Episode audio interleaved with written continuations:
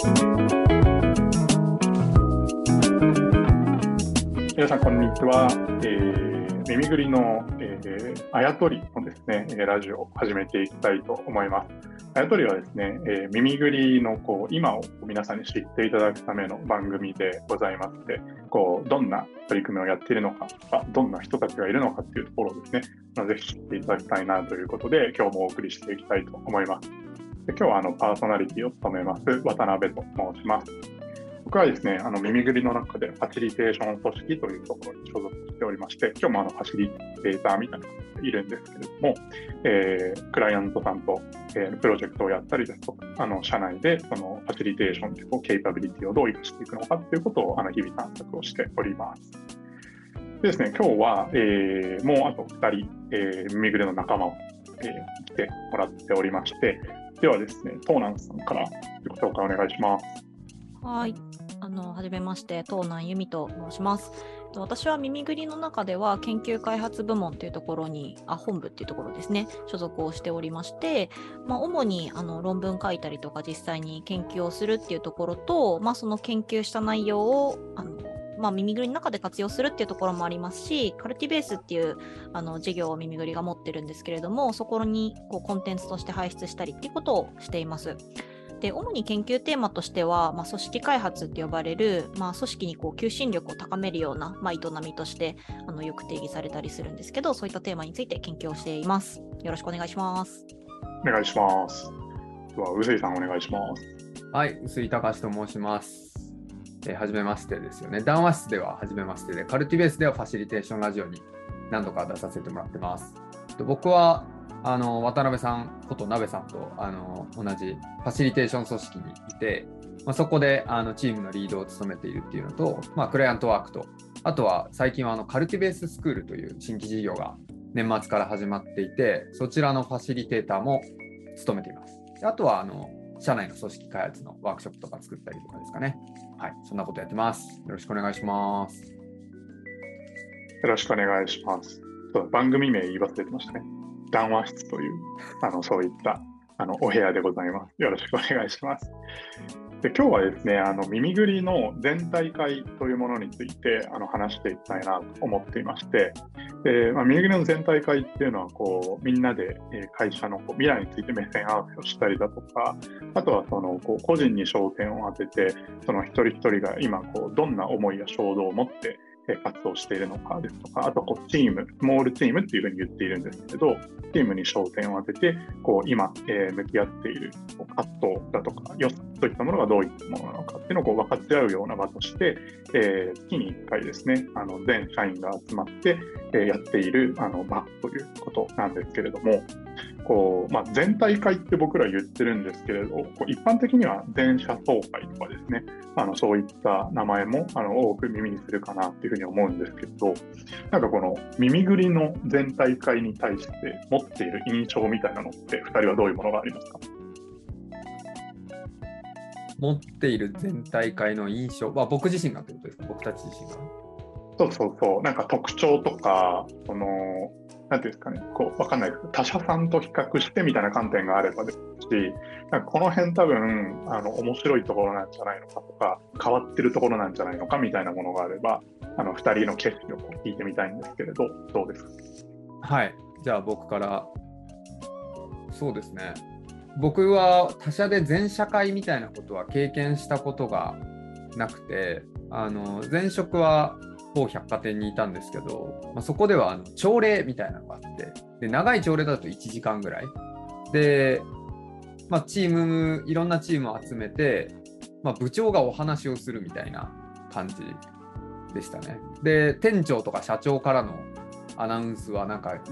テレビの前で見るみたいなあのオフィスのテレビの前で見るみたいな感じだったんでもう一方的にこう話されるっていう情報伝達とかみたいな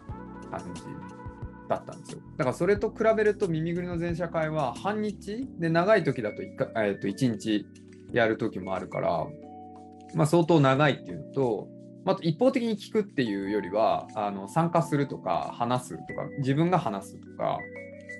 対話するとかなんかワークをするとかがちょっとワークショップっぽくなってたりするところがだいぶ特徴的で、まあ、対話の時間をしっかりとっているっていうのが、まあ、特徴の一つじゃないかなとは思いますね。うんうんうん。なるほど、なるほど。臼井さんがこう体験したその過去の全体会というか、総会みたいなものは、結構情報を一方的にあの話されるっていうものがあの多かったって感じなんですかね。そうですね、なんかストーリーを聞くみたいな感じでした、はいはいはい。うんうんまあ、なんかそういったものが別に悪いわけじゃないんだけれど、僕らはこうどちらかというと、その対話文化っていうものを尊重しているところもあって、インタラクティブにやったりだとか、あとはその半日とか1日かけてやるっていうですね、結構全社員がそれだけの時間を割くって、あのなかなかのことだなと改めて自分でも思ってるんですけれど、まあ、そういった特徴があるよねっていうところですね。うん、ありがとうございます。トーマさん何かあります？他にっていう観点で。そうですね。いや、ほとんど臼井さんと被るところがあるかなと思うんですけど、うんうんあのやっぱ他社さんとかだと全社会かは分からないですけど表彰の文化とかがある会社さんはあるかなと思うんですよね。なんかそれでこうチームが取り上げられるみたいなところはあるかなと思うんですけどなんか耳ぐりはなんかそれよりももっとこう何て言うんですかねチーム単位でなんかこう目にするっていうよりもなんか本当に他のチームの人と一緒に対話をするみたいなよく横断対話しましょうみたいなこととかをね言ったりしますけどチームを横断してあの対話をする機会があるっていうのは特徴的かなと思うのとなんかもうちょっと対話よりもライトですけどなんかそれこそ普段はやっぱり同じプロジェクトとか同じチームのメンバーとコミュニケーションが多いと思うのでなんかこう MIMIGURI がこうマトリックス組織っていうねあの形をとっている中でなんか普段全く接点がない人とこうスラック上でもこう気軽になんかツッコミを入れたりとかあのコメントし合うみたいなところもあの全社員でできる月1回のなんか機会だなっていう印象はありますね。うんあの他の一応なんか MIMIGURI チャンネルっていろいろちょっとオリジナル用語出てきてあれですけどなんかこう MIMIGURI でやってるなんか社内ラジオとかもあったりするのであの他にも一応機会はあるんですけどなんかやっぱりこう月1回のこの場は、まあ、基本的にほとんどのみんなが参加するっていう場なのでなんか一番こうなんか組織の大きさダイナミックさも感じながら対話ができるっていうかそういう印象はありますね。うん、なるほど、なるほど。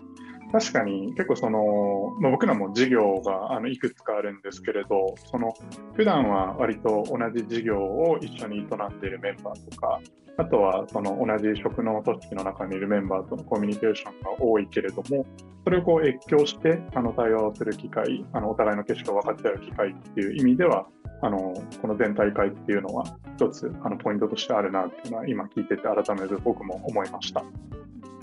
ありがとうございます。でもあとはあれですよね、こう僕らフルリモートの組織なので、それをこうオンラインで、えーやってるっていう感じですよね。こうあの全員が同じその場に物理的に集まるんじゃなくて、あのオンラインでこう全社会っていうあのタッチポイントをつけてやっているっていう形だというところだと思いますが、まあ、これ、改めてこうなんでやってるのかみたいなところでいくと、あの一言で言うと、その組織開発っていうような言葉になってくるのかなと思ってまして、でまあ、もうちょっと柔らかく言うと、その自分たちのこう組織の土壌をこう豊かにするために、この土をこう耕すような活動をしているっていう風な表現もできるかなと思ってるんですが、ちょっとせっかくあの組織開発の専門家が、トーナーさんがいるので、組織開発のこう意義とか目的みたいなものがどこにあるのかっていうのを少し補足いただいてもいいですか？はい、ありがとうございます。なんか組織開発ってよくこうあの健全性とか効果性っていうものを、まあ、組織の中で高めていくためのこう営み働きかけとして定義されるんですけれども、まあ、なんか特徴としてはすごくあのいわゆるこう一般的にこう目に見えない部分にまで働きかけをしていくことができるなんかこう組織への働きかけっていろんな働きかけがあると思うんですけどそれこそなんか構造を変えるみたいなところだったりだとか戦略をアップデートするとかあの介入の仕方の特徴がいろいろあるかなと思うんですけどあの組織開発はその一般的にこう目に見えない人と人との関係性みたいなところに働きかけができるっていうのが特徴というふうに言われていてなんかあのそういったところまで、まあ、深く介入ができるさっき耳ぐりの組織開発というか全社会はなんか対話の文化があるみたいな話をあのさっきしてたんですけどなんかそういう普段なかなかあの事業成果だけとか数値とかだけを見ていてあの分からない部分っていうところにもあの深く入り込んでいけるっていうところが特徴かなと思ってます。うんうんはいありがとうございます。なんか、臼井さんから、こう、臼井さんにこの後具体的に何をやってるのかっていう話も聞きたいんですけれど、先にこの組織開発っていう観点でいくと、こう、耳ぐりでやってる全社会として、こういう良さが改めてあるなっていう部分って何か感じてるものってありますか？そうですね。あの、やっぱり我々のこう、大事にしてるものとして学習っていうものがあると思うんですけど、まあ、その学習も一人で孤独にあの知識を溜め込むような学習じゃなくて対話とか関係性や役割が変わっていく中であの人が発達していくようなあの人が発達がそれが組織の発達につながっていくっていうようなそういうこう集団での学習っていうのを大事にしてると思うんですがやっぱりこの全体会はあのーその対話とか、まあ、今経営が何を目指しているのかっていうことを情報をインプットした上で自分なりに咀嚼したりいろんなプロジェクトの情報をインプットした上でこうまた自分のあの仕事に生かしたりっていうような、まあ、そういう学習を触発するような場として機能してるんじゃないかなとは思っていて、まあ、そこは僕もあの全大会のプログラムを作る上で大事にしてる部分ですね。うん、なるほどなるほど。確かにその、ま、孤独にではなくてこう共に学び合っていくあの会場であるっていう話があの僕も非常に納得感があってやっぱりその組織として学習していくっていうところを僕らもその一つの活動の中心に置いているのでそれをまさにやっているなっていうふうに改めて思いましたね。まあ、なんかちょっとこう抽象的な話をこう入り口でしてきたので、あの具体の話にも入っていきたいなっていうふうに思うんですけれど、こう耳ぐりの全体会って、そもそもまあ何やってるのかっていう話を少し掘り下げていきたいなというふうに思ってまして、こうまずはですね、こうどんなあの構成でやっているのかみたいなところを、臼井さんに聞いてもいいですか、うん、あもちろんです。そうですね、あの耳ぐりの全体会、毎月1回やっていて、でえー、その3つの場を1つのクォーター3ヶ月で1サイクルするっていうルーティンにしてますと。でまあ最初の頃は結構いろんなコンテンツをやってフェスタみたいな感じでみんなで遊び会をやったりとか、まあ、すごい経営の思いをバーって聞くそれでみんなで対話するみたいな感じでやってたりとか、まあ、あるいはいきなりこう個人を表彰するような取り組みをやってみたりとか、まあ、合併合併してもうすぐ3期目ですけど、まあ、合併当初は結構いろんなあのことを試しにやってたんですけど、まあ、一定落ち着いてきてあなんかルーティン見えてきたねっていうところでこの、えー、と3つのテーマを、えー、1クォーターで1サイクルするっていうルーティンにしているって感じですね。で3つのテーマを軽く紹介すると、まあ、1つは耳ぐりちょっと名前は分かりづらいんですけど耳ぐりフェスタって言って、まあ、組織主語、経営主語、今経営が何を考えていて、長期的に会社としてどういうものを目指していきたいのかっていうビジョン、あの組織として何をやっていきたいのかっていうことをこうあのテーマにしている会ですね。で、2つ目が耳ぐりカンファレンスっていうことで、えーと、いろんなあのプロジェクトをですねあの、社内でやってる自社事業もあれば、えー、社内のプロジェクトもあるし、まあ、もちろんあのコンサルティングワークが基本になっているので、コンサルティングのえー、どこぞのクライアントさんの案件っていう形で、プロジェクトを紹介し合ったり、それをめぐって対話するような時間っていうのをカンファレンスっていう形で取って。で、3つ目が、これがかなり耳ぐりの特徴的なところだと思うんですけど、まあ、遊びっていうものをテーマに、あの個人の遊び感だったりとか、遊んでみた体験だったりとか、まあ、そういうものを起点に対話をする、あのえプレイフルファンドっていうあの取り組みがあって、えっと、その取り組みに基づく、まあ、対話の会っていうのがあるって感じですね。えっと、まとめると、まあ、経営主語で話す、えー、耳ぐりフェスタと、え、プロジェクト主語で話す耳ぐりカンファレンス。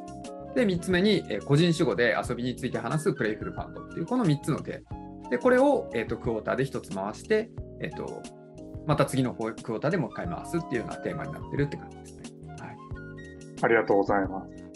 それが今やっていることっていう形ですよね。はい、冒頭に少し言っていただいたんですけれど、合併してからあの毎月1回この時間を設けているんですけれど、あの当初は本当に結構手探りでやってましたよね。そうですね、本当に。表彰の話もありましたし、あとはなんか本当に丸1日かけてずっと遊び続けるみたいな、そんな時間もあったなと思うんですけど、なんか、どうなんですか、こう印象に残ってるものとかあります？印象、そうですね。やっぱり印象的だったのは、あの合併した多分直後の全社会で、やっぱりこう今までなんていうんですかねそれぞれの会社としてのあのビジョンだったりやっていきたいことっていうものは多分こう何度も語られていたっていうところがある中でじゃあ新しい会社としてやっぱり合併した意味っていうのをなんかちゃんとこうあの内外ともにあのちゃんと持って示したいっていうのがあったからだと思うんですけど確か最初か2回目かの全社会の時のこう情報のボリュームがすごくて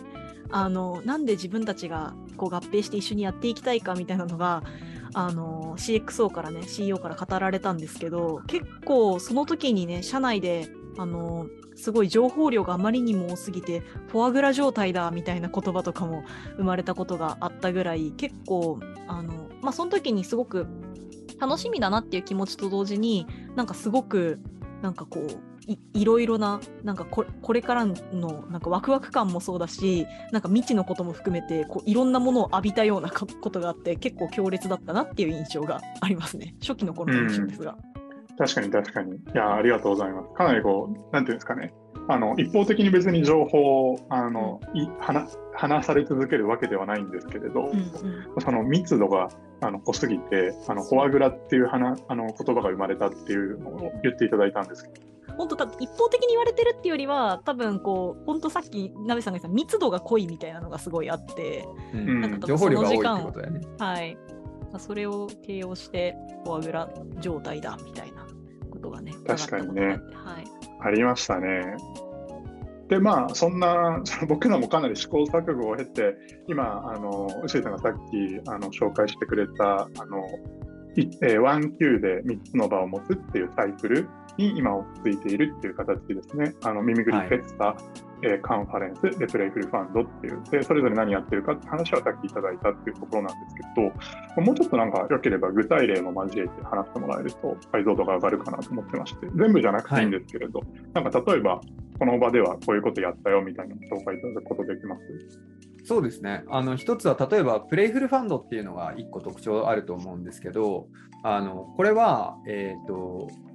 別のラジオでも、あ談話室でもあのプレイフルファンドとは何かっていうのがあるんで、ご興味ある方はそちらを聞いていただければと思うんですが、まあ、社内でやるクラウドファンディングっていうとちょっと近いかなと思うんですけど、まあ、各チームから、あのまあ、耳ぐりっていくつかのスモールチームがあって、まあ、コンサルティングチームのユニットだったりとか、まあ、研究機関だったりとかあの人事部だったりとか、まあ、そういうスモールチームからこんな遊びを今期はやりたいですっていうアイデアを出してでそのアイデアに対して投票してで1票1万円なんですねで1人3票持ってると。でいろんなチームに投票してよくてでその得票分だけあの、まあ、金額があの手に入ると。で、まあ、10万だったり、8万だったり、15万だったりっていろんな金額なんですけど、でそのお金を使って半期遊び活動をしていいよっていうあの仕組みなんですよ。で、これが、まあ、意外とこう、なんていうんですかね、あのこんなことやりたいですって言うは安し、行うは難しいみたいな感じで、実際やってみるといろんな苦労があったりとか、でやってみたからこそ分かる楽しさがあったりとか、まあ、そういういろんな葛藤と喜びみたいなものをあの引きこもごもあの、なていうんですかね、組織の中に沸き起こしていく仕掛けになってるんですね、そのプレイフルファンドっていうのが。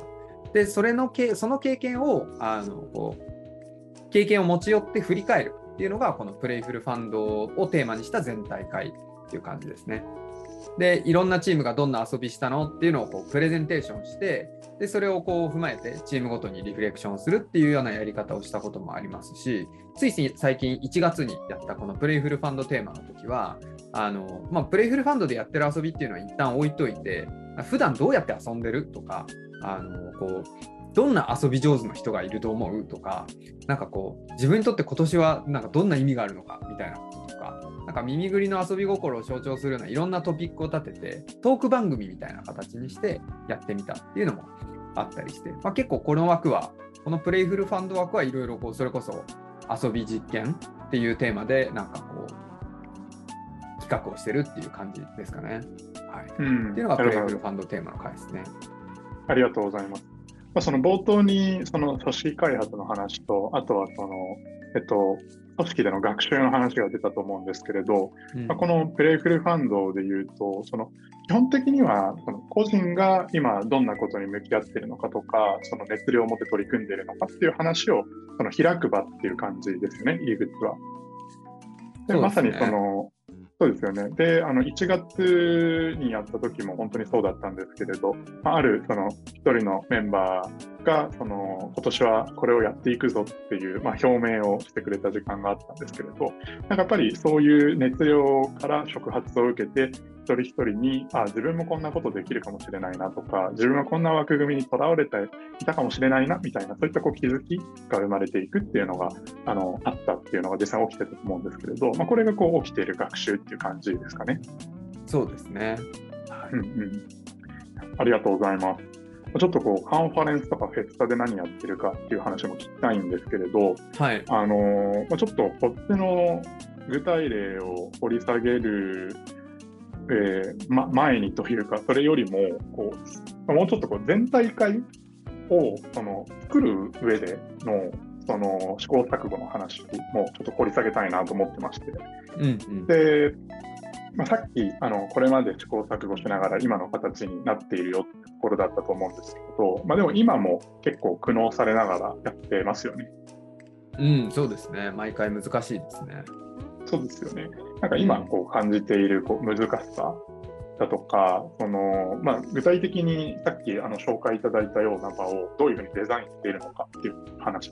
をあの聞きたいなというふうに思うんですけれど、そのあたりもちょっと話してもらってもいいですかね。うんうん、あはい、そうですね、難しさっていう点で言うと、やっぱりこう組織の一人一人の状況を見た時になんかモヤモヤを抱えてるとか分からなさを抱えてるメンバーがいるんじゃないかっていうふうにしてまあこうその人たちが分かりやすく分かるというかこうなんていうんですか、もやもやが払拭できるような時間にしたいなっていう思いがある一方で、で経営としては、組織全体の発達を考えると、こういうところにこう学習目標、学びのこう、なんていうんですかね、あのポイントがあるんじゃないかっていうふうにして、まあ、経営目線で見ると組織はこう見えてるっていう風にして、まあ、組織を上から見るか横から見るか下から見るかみたいな感じで多角的に見てどういう学習目標を設定したプログラムにするといいのかっていうことを、まあ、いつも考えなきゃいけないっていうのがあって、まあ、サイクルはあるんだけど、その時々でやっぱり組織の状況は生き物なので、まあ、なんかこう違うから、だからじゃ今はなどんな目標を設定するのが最適なのか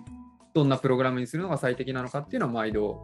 苦労してるところの一つかなと思いますね。うん、なるほど、ありがとうございます。なんかそのルーティンは決まっていたとしても、あの毎回全く同じことをやっているわけではなくて、うん、その今、組織の中で、まあ、組織全体としてそのどんな、えー、学習目標を立ててみんなで向き合っていけるといいのかだったり、そのまあ、事業の中でだとか、スモールチームの中で、あるいは個人がその何に向き合っているのかっていうところを、そのまあえー、手つき取得した上で、その全体としてどんな場にできるといいのかっていうところをあの練っていくっていうのに、ところをやっているんだけれど、そこに難しさがあるっていう話っていうことですね。そうですね。はい。まあ、やっぱりそのまあ、レイヤーも様々あって、まあ、経営もいればその事業長クラスもいてミドルマネージャーもいて、うん、メンバーもいてっていう、まあ、そのいわば縦レイヤーみたいなところもあればそのコンサル事業ではどうでカルティベース事業ではどうで研究事業ではどうでっていうような形で、まあ、いろんな取り組みの違いによってもあの景色が違うっていうところもあるかなと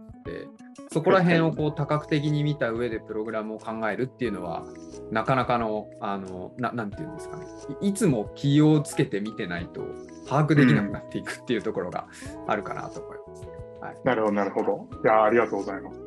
なんかちょっとあの今のところにも一つ立脚しつつあの東南さんに話題を振っていきたいんですけどこう学術研究とあの組織開発の研究となされていてで、まあ、先日その組織開発研究の知見をあのシェアしてあのいただいたと思うんですけれど、まあ、今あの宇井さんが言ってくれたその組織開発の場を作っていく上でその見立てが重要になるっていう話の文脈があったなっていうふうに思ってるんですよね。でなんかそれはこう何を見立ててえー、考えていけばいいのかっていう話があったと思うんですけど、ちょっとその辺りの話をどなたからもしてもらってもいいですか？はい、ありがとうございます。あのー、ちょっと私からお話しするこの研究の話？のまず前提としてあのそれこそ耳ぐりも結構いろんな職種のメンバーがいるいわゆる結構比較的多様性がある組織かなと思いますしあの多様性を生かしたいと思っている組織かなと思うんですけどあのちょうど私が組織開発のあのいくつか海外の研究とかをレビューしている上でこう多様性を生かした組織開発をするにはっていうところのテーマで書かれている論文があったんですね。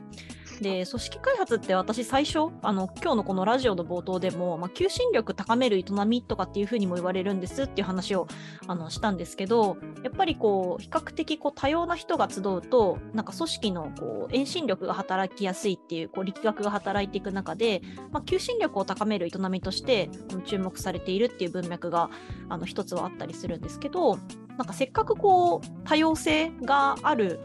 とか、まあ、それを生かしていきたいっていう中で求心力を高めようっていうことだけを考えちゃうとやっぱりその多様さっていうものが生きなくなってくるよねっていう中で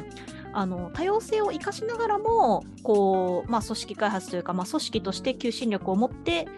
なんていうんですかね健全性とか効果性を高めて、まあ、いいあのなんて言うんだろうな高い価値の高い営みをやっていくみたいなことを考えたときに、まあ、どういう組織開発のあり方がいいのかっていうことについて、まあ、言及している海外の論文がありますと。でその論文の中ではなんか単純に求心力を高めるんじゃなくてなんか組織の同質性同じところに着目する部分とあの、まあ、異質性というかあの再生みたいなもの違いっていうところに着目するなんかこの2つのモードを行き来することが重要でなんかそれはまさになんかその風の力を使ってあの進んでいく船帆船って呼ばれてるものと同じようなあの力学というか、まあ、身体感というかなんかそういうふうに捉えるのがいいんじゃないかっていうことが指摘されていましたと。でこれをあのその風の力を使って進んでいく船のこともタッキングっていうふうにあのこう切り返しの作業のことを呼んだりするんですけどあのこのタッキングっていうものを使った組織開発っていうものが効果があるんじゃないだろうかみたいなことが指摘されてました。で結構こう耳ぐりの全社会もなんかまさにこのタッキングをやってるんじゃないかなと思ってなべさんとか臼井さんとかにこの論文の話もしたんですけどなんかそれこそやっぱりタッキングってやっぱりなんかどういう風が来ているからこのタイミングで切り替えようみたいなことを考えるその風を読むとか潮目を読むとかそういったことが重要であの耳ぐりも全社会やるときに多分その今臼井さんが結構多様な視点みたいな話をしてくれたんですけどあの経営はどういう方向を向いていて現場はどういう方向を向いていて組織全体としてはちょっとどういうところに重心が寄っていてみたいなことをきっと観察してプログラムを作ってるんだろうなっていうところがなんか結構こう重なる部分があるなっていうふうにあの読んでいたところがありますね。なるほど、なるほど。ありがとうございます。これめちゃくちゃ面白いですね。なんかあのさっきウーティさんが紹介してくれた耳ぐりで取り組んでいるその事例とのその整合性っていう観点もあるなっていうふうに思いますしあとはその各場をデザインする上でその見立てをしているっていう話だったんですけれどその、まあ、どういう風を読んでるのかとかどういう潮目を読んでいるのかっていう話はまさにそこにつながるなっていうふうに聞いてまして、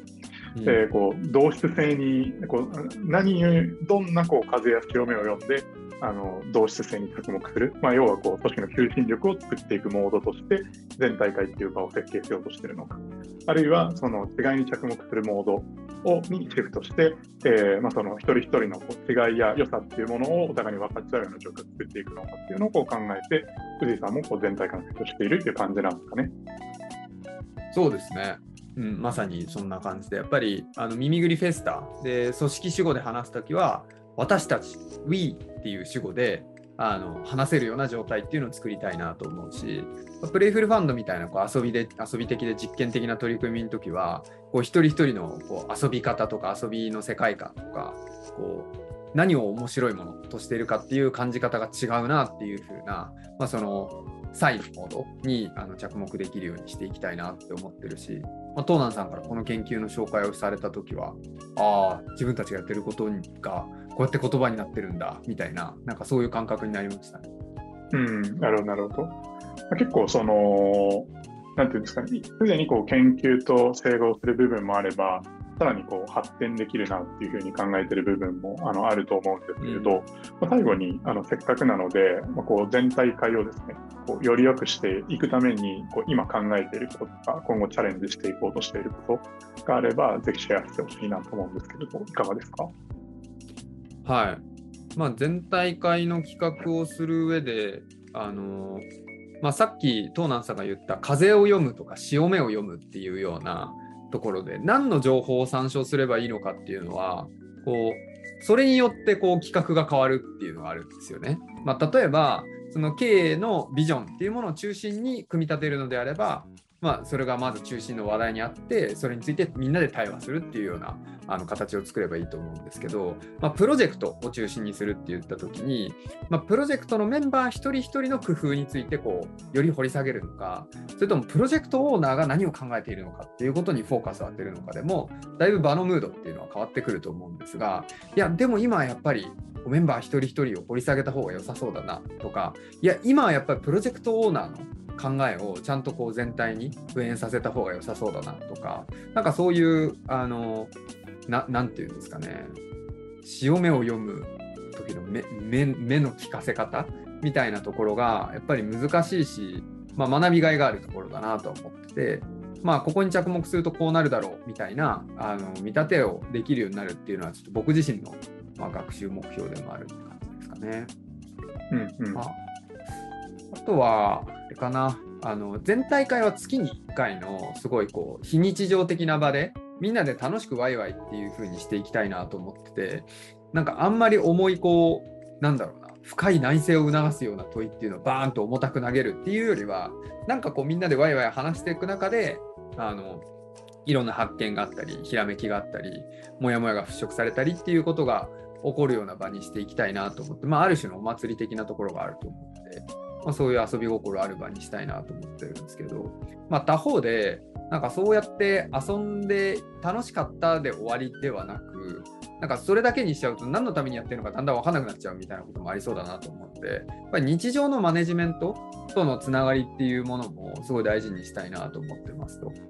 ていうふうに考えるとあのまあ、耳ぐりチャンネルっていう社内放送局があるんですけど、まあ、その耳ぐりチャンネルとこの全体会っていうのが、まあ、全体会は特番で、耳ぐりチャンネルはいつもやってるやつみたいな感じで、あの連動していけると、こうまあ、カルティベースでも2年前かなにやったあの組織開発における晴れとけ、非日常と日常っていうものを行き来することが大事っていうようなテーマのセッションに、まさにトナンさんも出てたと思うんですけど、まあ、そういう組織開発のあの晴れとけを往復するような実践により発展させていけるんじゃないかなっていうのは思ってますね。うん、なるほど。ありがとうございます。まさに晴れとけの話は僕もすごく共感するところで、まあ、実はあの僕もいろいろ臼井さんに掘り下げさせてもらいながら一緒に企画をしている一人でもあるんですけれど、あのやっぱり当初、そのまあ、全体会、その組織開発っていうこう場を捉えた時に、あのその時間の中で何か成果を上げなきゃいけないっていうことにとらわれた自分がいたなっていうふうに今振り返ると思ってたんですよね。でもその組織の活動とかその人間一人一人の成長発達の時間軸ってやっぱりその1日っていう時間ってまあ長いんですけれどその中で何かが大きく劇的に変わることってまあまあなかなかそんな起きることじゃないなっていうふうに思うのでそういった意味でこう、まあ、きっかけとなる晴れの場っていうのは非常に重要だなっていうふうに思うんですけどれど、やっぱりこう日常の中にどうして生み出していくのかっていうことを、その人間の成長とか事業の成長っていう時間軸の中でどう捉えるのかっていうところを前提に置いた上で、その一つ一つの組織開発の機会っていうものを考えるっていうことがやっぱり重要だなっていうふうに思っていましたし、やっぱりそういった前提を持ってその組織を眺めていると、あの今までとこう違う景色が見えてきたりするなっていうのもあったので、あのまあ、そういった形でこう見立てが変わってくる側面もあるなっていうふうに思ってるんですけれど、まあ、そういったちょっとこう時間軸っていうものをその、まあ、組織の営みっていう時間軸の中でその一つの点をどう伝えるのかっていうところは非常に重要だなっていうふうに今思ってるっていうことがですね。ありがとうございます。ということで、えー、今日はこの辺りにしようかなと思うんですけれど、最後にちょっと話してみてどうでしたかっていう感想を一言ずつもらってもよろしいでしょうか。じゃあ、東南さんからお願いしてもいいですか？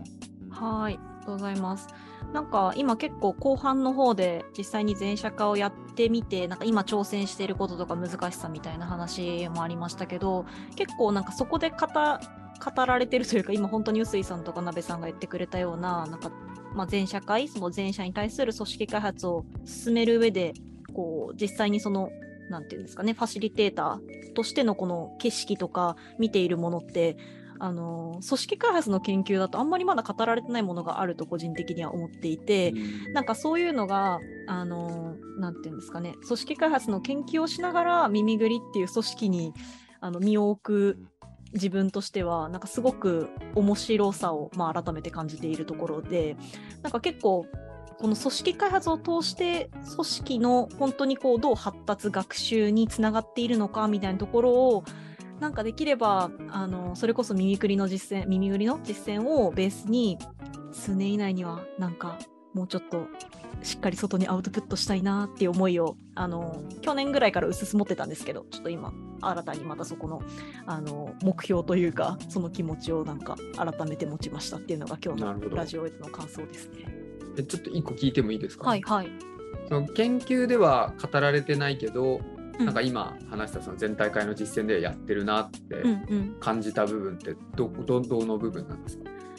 いやめちゃくいろいろあるんですけどあの一つはやっぱりこう組織開発の研究を見るとさっき晴れとけってありましたけどやっぱこう両方を交えて組織開発としてのナレッジアームって多分研究としても扱いづらいところがあると思うんですよね。なかなかこううん。実践を区切れないっていうところがあるので、なのでなんかどうしてもやっぱりなんかワークショップ何回かのワークショップの場だけをか語られるみたいな研究とかが多いなっていうふうにも思いますしあと今日さっきタッキングの話とかもしたんですけどなんかあれってやっぱりこのモモードの話はしてるけどなんかその中で結局観察あの見立てが大事なんじゃないかっていうところについては多分大事だと思うけどその論文でじゃあどういうふうに見立ててるかとかまでは別に触れられてないんですよね。はい。でも結局やっぱり現場のファシリテーターとか実際に全社会やるってなった時にそこ知りたいじゃないですか。知りたいし、うん。多分そこがめちゃくちゃ大変だと思うんで。あのそういうなんかこう実践者が悩む部分とかあの葛藤する部分をもっと明らかにしたいみたいなところがあるかなと思いますね。なるほど。晴れと毛をパッキリ分けるんじゃなくて結構複雑に編み込んでる印象ありますね今の耳そう複雑にそう編み込んでる印象がすごいありますね。うんなのでちょっとそのあたりの現場感というかリアリティも含めてアウトプットできるといいなみたいなところは思ってますね。何かしらの論文なのか、何かの形でこう世の中にアウトプットしていきたいっていう感じですよね。そうですね。ありがとうございます。藤井さんも最後一言お願いします。あそうですねなんか結構今日せ整理して話せたかなとは思うんですけど、まあ、ちょっと聞聞聞いた方が耳ぐりの耳ぐりじゃない方が聞いた時にどう感じるのかっていうのまたフィードバックもらえたら嬉しいなと思いつつなんかこうもうちょっとこう感情的なところを話すとやっぱり組織開発としてこの全社会っていう場は本当に全員集まる場なので60人弱の組織ですけどなんかその企画の質によってあのやっぱりその1ヶ月のこう過ごし方が変わるというか、まあ、そこまでみんな感じてるか分かんないですけどなんかこうあの全体会重たかったんだよな分かんなかったんだよなっていう感覚からあの1ヶ月スタートするのとなんかよく分かんなかったこといっぱいあったけど楽しかったなとかなんかすごい前向きな気持ちになれたなっていうのだと全然1ヶ月が変わるんじゃないかなと思っててそこは結構プレッシャーな感じてるんですよ。だからなんかまあいい意味でねいい意味でプレッシャー感じてるんですけどだからやっぱこう重たすぎなくてでも軽すぎるとやってる意味がなくなるんで重たすぎず楽しくっていうなんかその絶妙な企画のバランスでその非日常感みたいなところをやっぱり意識してたんだなってあの話してみて自分でも気づきました。はい、うん。いや確かに確かに。それがさっき言っていたこう複雑に編み込まれているっていうところの話にもかなりつながるなと思いました。ありがとうございます。また今日はあの耳ぐりのその全社会ですね、あの社員全員が集まって、えーこうお互いに景色を共有したりですとか、そのこれからの未来について語り合う時間、そういったことをやっているよっていう話をこうシェアさせていただきました。あのこれもちょっと研究の方とですね、実践の方を往復しながら今後も僕たちアップデートしていきたいなというふうに思っていますので、またそのあたりのですね、知見が溜まってきたら、あのボリューム2をぜひやりたいなというふうに思っております。ということで、今日は、ここまでにしたいと思います。ありがとうございました。ありがとうございました。